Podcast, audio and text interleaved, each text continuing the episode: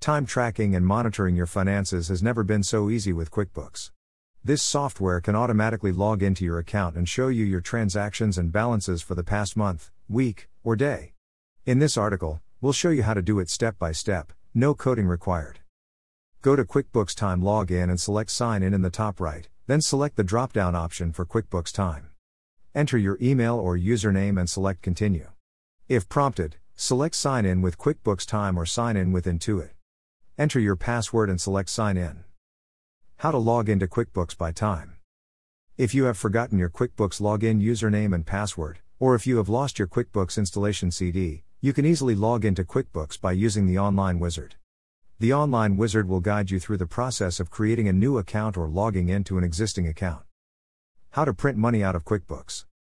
If you need to print money out of QuickBooks Time Online Login, there are a few different ways to do it. 1. Open the Print tab in QuickBooks and select the printer you want to use. 2. Click on the Printer Setup button next to your printer's name. 3. Select the Print Documents option and choose which documents you want to print. 4. Select the bill or check that you want to print and click on the Print button. How to merge accounts in QuickBooks.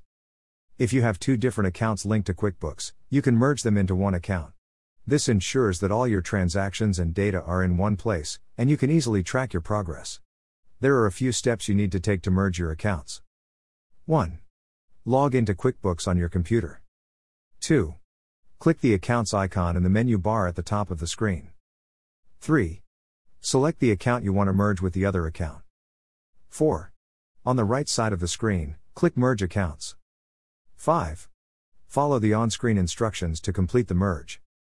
Conclusion If you're having trouble logging into QuickBooks on time, there are a few things to check.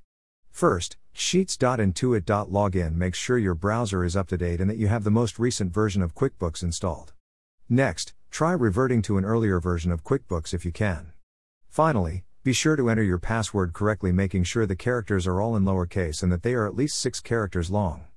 If none of these tips work and you still cannot log into QuickBooks, please contact customer service for assistance.